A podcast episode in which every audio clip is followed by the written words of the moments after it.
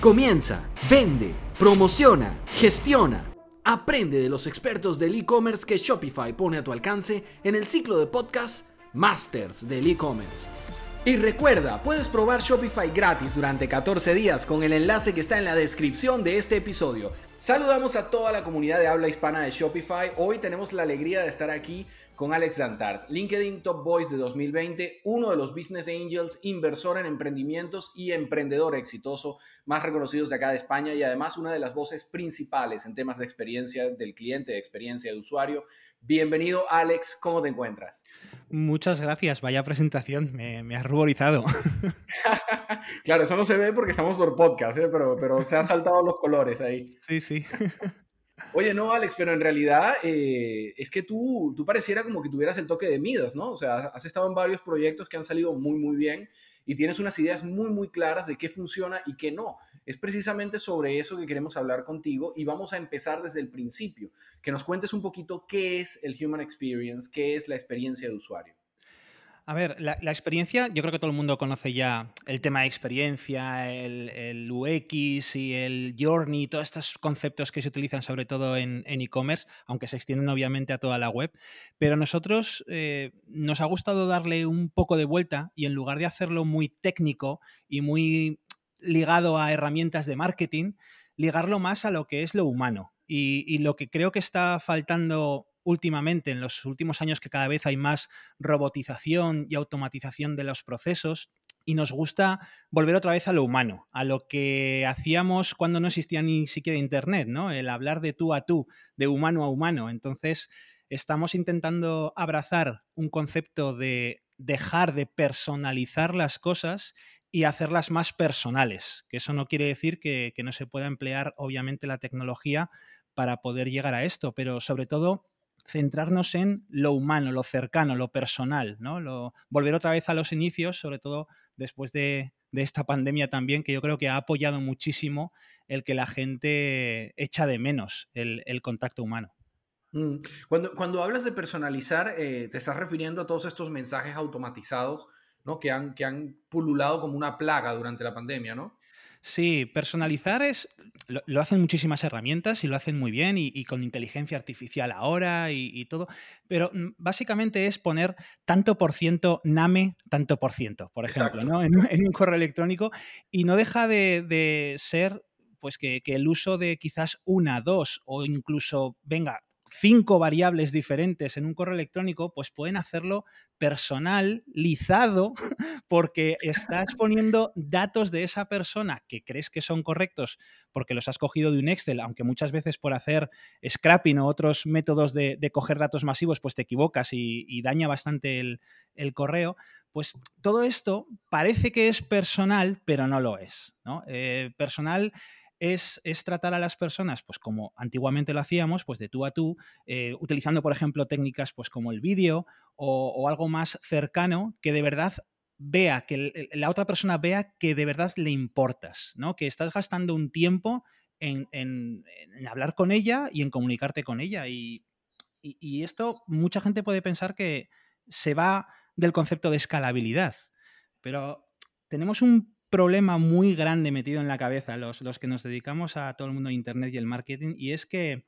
pensamos que lo escalable eh, tiene que ser el multiplicar números y números y números lo que estamos haciendo para poder llegar y conseguir algún ratio de éxito. Por ejemplo, si vemos que estamos mandando una newsletter o una comunicación a 200 personas, a 300 personas, y vemos que tiene un 5% de conversión, nos preocupamos más en aumentar el número de personas a las que tenemos que mandar el mensaje en lugar de preocuparnos más en el ratio de conversión. Y ahí es donde viene lo personal y lo humano, que si se tratan las cosas de una manera más personal y humana, el ratio sube espectacularmente, con lo que la escalabilidad la hacemos en el ratio de conversión, no en la masificación del mensaje como tal. Sí, es, un problema de, carpet bombing, ¿no? Como dirían en términos militares los americanos. O sea, realmente se ha desarrollado una técnica de bombardeo masivo donde no te importa la calidad de lo que estás mandando, sino que se lo mandas a sopotoscientos hasta que alguien cae, ¿no? Pero fíjate que efectivamente ese es el carpet bombing que comentas, pero hay una cosa que no tiene en cuenta muchas, mucha gente y es, si tú mandas un mensaje a mil personas y tiene una conversión de, digamos, 200, que me parece ya muchísimo, un 20%, pero bueno, una conversión del 20%, lo que no nos paramos a pensar y a medir es cuánto daño hace a las 800 personas que no han convertido, porque la imagen de marca que das bombardeando de esa manera a tantas personas, que sepas que 200 te han convertido, pero 800 pues te odian un poquito más, de alguna forma. Oye, eh, Alex, ¿cómo se aplica esto? ¿Eso sirve para negocios? Porque pareciera por los volúmenes de lo que estamos hablando, que solo sirve o solamente estamos hablando de negocios muy, muy grandes. Eh, ¿Realmente los startups también cometen este error? ¿Las pequeñas empresas también cometen este error? Sí, y creo que porque desde el mundo de las incubadoras, aceleradoras y mentores se ha intentado siempre enfocar en que una startup tiene que ser escalable. Cuando jamás, jamás en las primeras fases hay que pensar en la escalabilidad. Hay que pensar siempre en mimar a los primeros 10 clientes que tengas y luego a los siguientes 100 y luego a los siguientes 1000. Ir paso por paso, pero siempre intentando conocer de lo mejor a tus clientes. La escalabilidad viene cuando ya tienes un modelo probado, que la financiación funciona perfectamente, que ya llevas un año, dos años funcionando, que sois un equipo grande y entonces ya puedes pensar en resolver el problema de la escalabilidad, pues porque te quieres hacer ya gigante y tener ya millones de usuarios. Pero al principio, cuando se emprende, tienes que encontrar la alineación perfecta de tu solución con el problema que tiene la gente. Y eso solo se consigue haciendo un foco brutal al perfil exacto de personas a las que tienes que llegar y solucionarles solo a ellas el problema. No, no, no funciona esto de enfocarse a mi mercado es de 400 millones de personas. Eso es un error. El, mercado de una startup tiene que ser tan, tan eh, apuntando como si estuvieras solo apuntando a una mirilla y apuntando solo a una persona, en lugar de mandar una bomba a todos, pues solo a una persona y enfocarte solo en ese tipo de personas, que ya te digo, que normalmente los mercados al, principio tienen que ser pues de 5.000, 10.000 personas y ya ya tienes un montón para llegar a ellos. Y cuando llegues a ellos, entonces piensa en la siguiente fase. Cuando, cuando hablas de, enfocarse, ¿no? Eh, estás ya apuntando un poco a explicar esa relación entre una buena experiencia de usuario y el retorno. Es decir, eh, sí vale la pena enfocarnos en generar una buena experiencia de usuario porque realmente sí aumenta las ventas. Hombre, por supuestísimo. Piensa que, lo que quiere un usuario, eh, un usuario no compra un objeto. No, eso, eso lo vas al supermercado, compras un objeto y te lo llevas a casa. La gente cuando está en Internet y con la cantidad de mercado que hay ahora mismo, con tantas posibilidades, que ya estamos en, millones de posibilidades y de páginas web para comprar lo mismo, lo que busca la gente es una experiencia. Y esto ya se sabe desde hace 10 años. Entonces, tienes que proveer durante todo el proceso, y, ahora, ahora, hablo del proceso, pero durante todo el proceso tienes que proveer de la mejor forma de que esa persona se enamore de lo que estás haciendo, no del producto que estás vendiendo, sino cómo lo estás vendiendo y cuál es la, satisfacción general que le da. Y el proceso no es el checkout process. No es, el paso 1, 2 y 3 de un proceso de compra. El proceso empieza desde antes de que conozcan tu marca, empieza después pues, con, con, el conocimiento de la marca, visitando la página, haciendo la conversión y termina, y es muy importante, el llevarlo hasta que esa persona te pueda recomendar a otro cliente.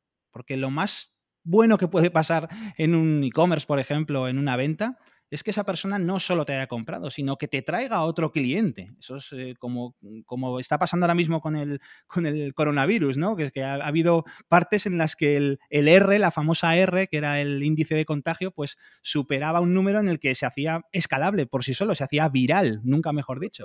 Pues aquí lo mismo. La experiencia de usuario tiene que terminar cuando esa persona esté tan enamorada de ti que te traiga a otro cliente. Y eso es una, una zona que no se suele tocar muchísimo. Se, suele tocar el onboarding y, la, y el engagement al principio del proceso, pero no se suele enfocar en el final, que es el que el regustillo que queda a un cliente de la experiencia que le has dado. Sí, es que, es que pareciera, sobre todo en el mundo del emprendimiento online, de los e-commerce, ¿no? que están comenzando, que, el objetivo es eh, clavar la venta y ya, ¿no? O sea, conseguir que haya una compra del producto, un pago, una transacción y luego, pues, adiós, gracias, ¿no? Inclusive la logística muchas veces hasta se olvidan de, del componente de experiencia que hay en la logística. Es como que, que le llegue y que la empresa de logística se encargue de eso. Eh, ¿Tú crees que por ahí quizás es que deberían empezar los emprendedores que te están escuchando, tanto en Latinoamérica como en España, de tomar conciencia, de formarse un poco en, cómo desarrollar esa experiencia? ¿Cómo, es el proceso de este retorno a un human experience? Mira, hay, hay un truco muy sencillo para utilizar para, para saber que de verdad te estás enfocando, mimando y queriendo enamorar a tus clientes, y es no pensar nunca en la escalabilidad desde el principio. Lo hemos hablado antes, ¿no? No pensar que la tecnología te ayuda a automatizar y a hacer más rápidos los procesos. Te tiene que fastidiar, te tiene que, que de verdad fastidiar el que tengas ventas. Fastidiar en el sentido de, vaya trabajo que tengo que hacer porque tengo que hacer un seguimiento a este cliente, porque tengo que hacer un unboxing precioso, porque tengo que, por ejemplo, meter una tarjeta personalizada, o sea, escrita a mano, con boli, en cada paquete. Entonces, cuando de verdad te moleste tanto tener tantas ventas por el trabajo que da, es que lo estás haciendo muy bien. Y eso es una, forma de enfocarse, no pensar nunca en, herramientas que te solucionan todo rápidamente, porque normalmente mm, es, casi seguro esas herramientas te están haciendo eh, olvidar que esa persona a la que tú le estás mandando ese producto o servicio es otro humano. Y lo que quieres es establecer una relación humana con esa persona porque quieres que se enamore de tu producto y que te compre una segunda vez o que traiga más clientes. Eh, ese es el aspecto más importante en una startup. Yo siempre comento que, no hay que enfocarse en un millón de usuarios ni en un millón de ventas, sino que una startup tiene que pensar en la primera venta, solo una. Y cuando has conseguido la primera, entonces haces otra potencia de 10 y piensas en las 10 siguientes. Pero muy poco a poco, muy poco a poco. O sea, la clave de una startup exitosa es la calidad, no el volumen.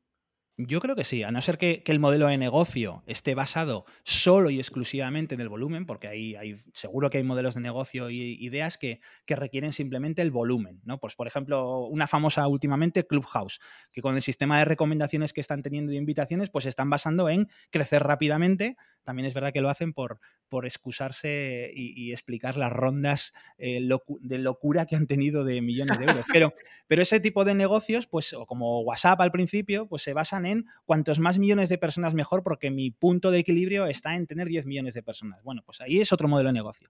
Pero si nos centramos en, en el clásico e-commerce, y cuando digo e-commerce es muy amplia la palabra, que es básicamente vender un producto o servicio a través de cualquier canal digital, no tiene por qué ser una tienda eh, online, sino puede ser cualquier cosa.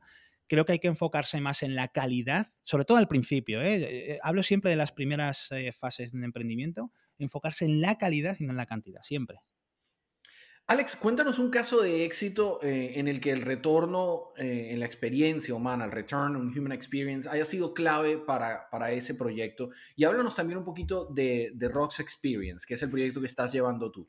Pues mira, Rock Experience, que viene de lo que es Return on Experience, es un juego de palabras.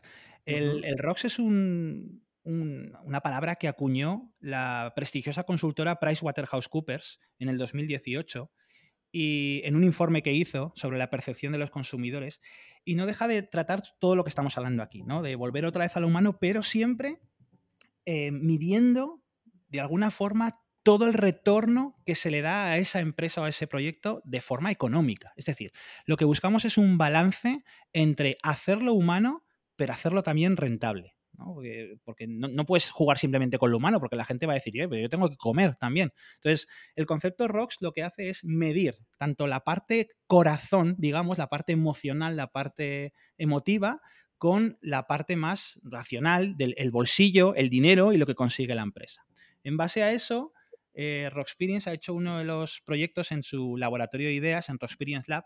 Hemos sacado un proyecto que contesta la pregunta que me comentabas, que es Moonback, que es un proyecto en el que nos enfocamos en dar una experiencia, un retorno de esa experiencia en cualquier proceso, en cualquier canal, a una empresa que quiera, eh, que quiera generar un wow en los consumidores o en sus clientes o en sus fans o en, sus, en los empleados mismos de la empresa. ¿no? Moonback es una herramienta que permite a través de vídeos con mensajes muy personales, pues generar un momento wow. Se puede utilizar, por ejemplo, pues para hacer un onboarding en un proceso, se puede utilizar como checkout eh, cuando recibes un producto eh, de una tienda, se puede hacer como felicitación, se puede hacer en, muchísimas formas. Tenemos más de 40 casos documentados en la web, pero lo importante es que es una forma en el 2021, en este, en este año en el que ya creo que es la explosión de estamos hartos de la automatización, es una forma de generar un wow a la persona que recibe ese mensaje, porque apareces tú delante de la cámara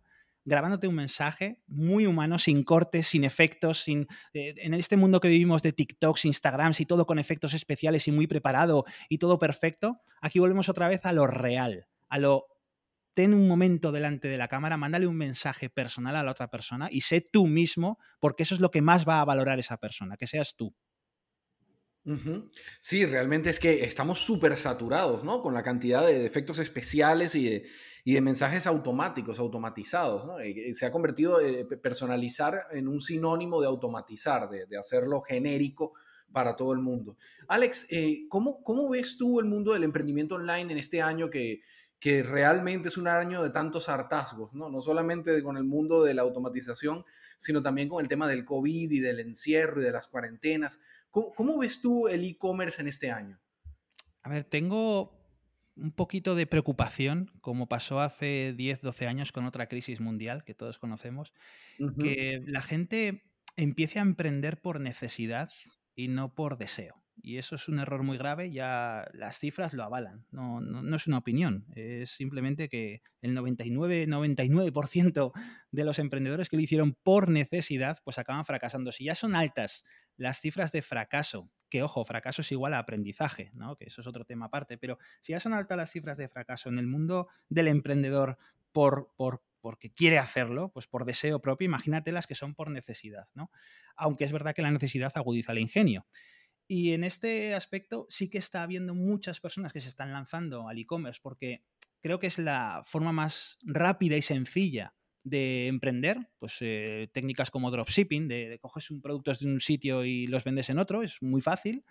Y ojo en estos casos, me parece muy acertado que la gente lo haga como aprendizaje, pero eh, con los pies en la tierra. ¿Vale? O sea, eh, tener en cuenta que, hay muchos casos de gente que se ha arruinado por apostar demasiado en un mundo que no controla y creo que habría que tener dos fases. Una fase de aprendizaje de voy a intentar aprender pues con muy poco dinero, con mil, dos mil euros, em, a, a, ver cómo funciona este tema del marketing digital, hacerme un curso aquí, a crearme una tienda allá, que es muy fácil y, poco a poco ir aprendiendo en este mundo. No apostar todo de dejo mi trabajo, dejo todo lo que estoy haciendo y me meto a hacer un e-commerce. Yo creo que hay que tener mucho cuidado este año sobre todo porque hay mucha gente que se está lanzando a la piscina y lo primero que tienes que saber es si el agua te gusta o no te gusta. Y luego ya hmm. te, entonces te zambulles desde el piso 35 si quieres, ¿no?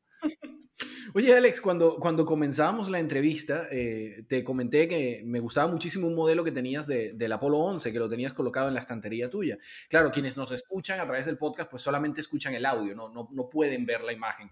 Eh, y la mayoría de la gente, eh, cuando piensa en un gran logro, piensa en eso, pues en haber llegado a la Luna. Lo que pasa es que se les olvida que había 10 Apolos antes, ¿no? O sea, esto es un proceso, esto es un aprendizaje continuo a través de una serie de experiencias. Mira, hablando, es que además has tocado un tema que me encanta, que es la astronomía, que llevo haciéndola, llevo haciendo astronomía o divulgando ciencia en Internet desde el 95. Em, soy colaborador de la NASA. Papers para la NASA, ¿no? Sí, sí, además he colaborado con ellos haciendo la imagen del día. Y efectivamente, como comentas, el Apolo Primero que el Apolo es, eh, es, el resultado de las misiones Gemini, que a su vez son el resultado de las misiones Mercury. O sea, estuvieron muchos años atrás intentando saber cómo mandar el hombre a la Luna, que desde luego que era un, un deseo político más que científico, pero bueno, lo consiguieron.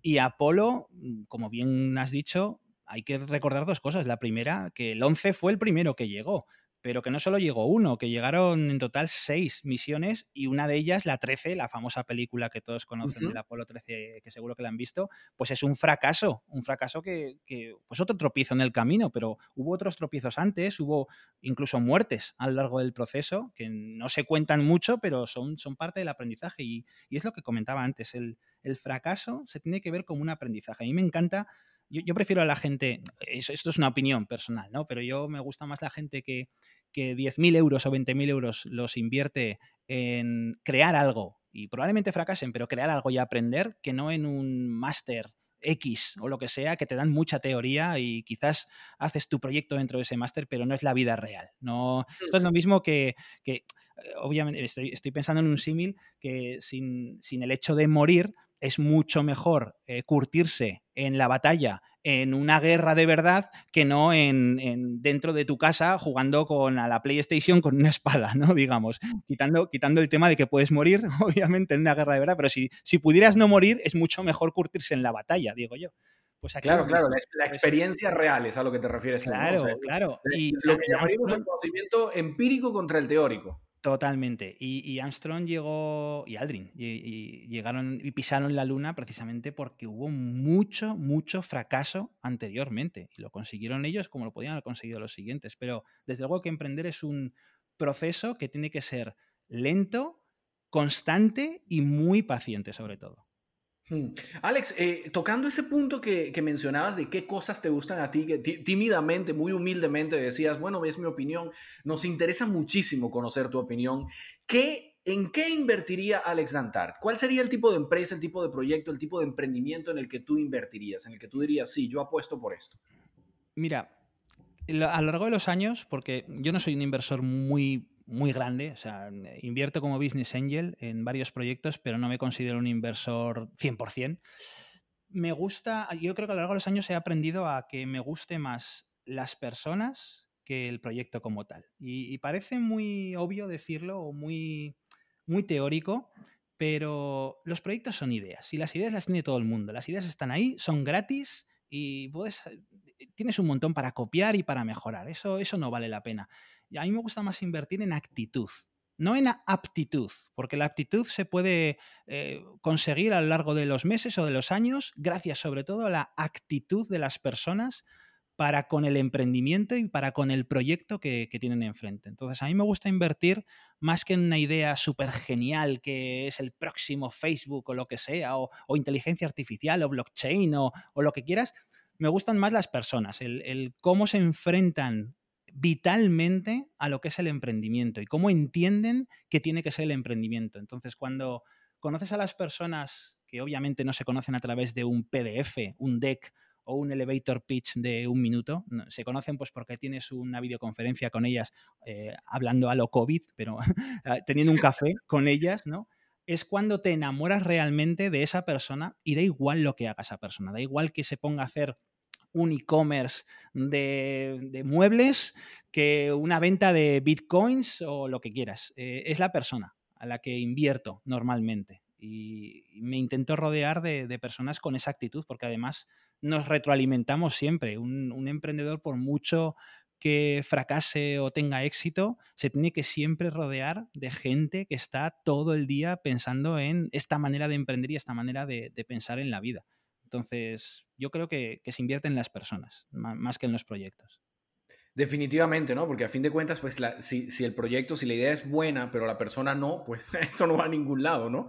O, va a golpe de talón, que digo yo, ¿no? O va porque ha tenido una inversión de X o de otro sitio, por suerte, tienen medio millón y, a golpe de pasta, pues normalmente se consiguen las cosas. Pero no son los proyectos en los que a mí me gustan. Y ojo, ¿eh? son muy respetables las, las startups que, van a, pensar únicamente en ronda y hacerlo todo grande y venderlo por 50 millones y tal. Muy respetable, pero no es el modelo que me gusta a mí. Me gusta más startups más modestas o más humildes que desde abajo empiezan poco a poco y teniendo ronda o no, pero llevan un proceso más, más personal eh, y menos financiero, menos Excel. Hmm. Alex, eh, para finalizar, para ir cerrando, te vamos a poner en, un predicamento, en una, en una de, las, de las situaciones apretadas en las que ponemos a todos los que participan en Masters del e-commerce. Queremos que nos des un consejo. Uno solo, el consejo que tú considerarías sería el más importante que le podrías dar a un emprendedor online que te esté escuchando en este momento? Pues mm, me alegra esa pregunta porque precisamente hace dos días me hicieron la misma y entonces ya la tengo, ya la tengo con respuesta. No, no me pones en un aprieto. Como decimos en Latinoamérica, ¿eh? venías preparado. Sí, no, esta vez sí, no, que eh, me, hicieron la misma pregunta y, ahí sí que estuve pensando un rato y si tuviera que dar un consejo, sobre todo a la hora de emprender y de preparar tu proyecto y de, o de generar el proyecto desde cero, que se piense siempre en hacer la mínima versión funcional que resuelva de verdad el problema. Eh, esto, alguien un poco técnico, no hace falta ser muy técnico, pero me entenderá, ¿no? yo siempre digo el construye la versión 0.1 de lo que quieras construir, no la 1.0. Porque para mí el fracaso de las startups viene porque se les ha pasado el tiempo o el dinero al intentar crear y publicar algo súper grande al principio. Y, veo muchísimas startups que fracasan pues porque quieren hacerlo tan perfecto que, es demasiado tarde. Hay una frase muy famosa, no sé quién la dijo, pero dijo, si, si no sientes vergüenza de verdad cuando sacas tu proyecto a la luz, es que lo estás sacando demasiado tarde. Y eso es un, un punto muy, muy crítico, sobre todo porque cuando, lo, cuando fallas en eso, pues entras en una rueda de emprender no es lo que yo pensaba, pues eh, vaya mierda porque no lo he conseguido lo que quería. Y normalmente el fallo, te digo, es en no centrarse en la versión mínima que resuelve de verdad el problema. Así que ese sería mi consejo, ¿no? Construye la 0.1 en lugar de la 1.0. Muchas gracias por acompañarnos en este episodio de Masters del e-commerce. Y recuerda que en Shopify te ofrecemos un periodo de prueba gratis de 14 días al que puedes acceder sin necesidad de poner tu tarjeta de crédito, tan solo haciendo clic en el enlace que está en la descripción de este episodio. Esperamos verte nuevamente en otro capítulo de Masters del e-commerce.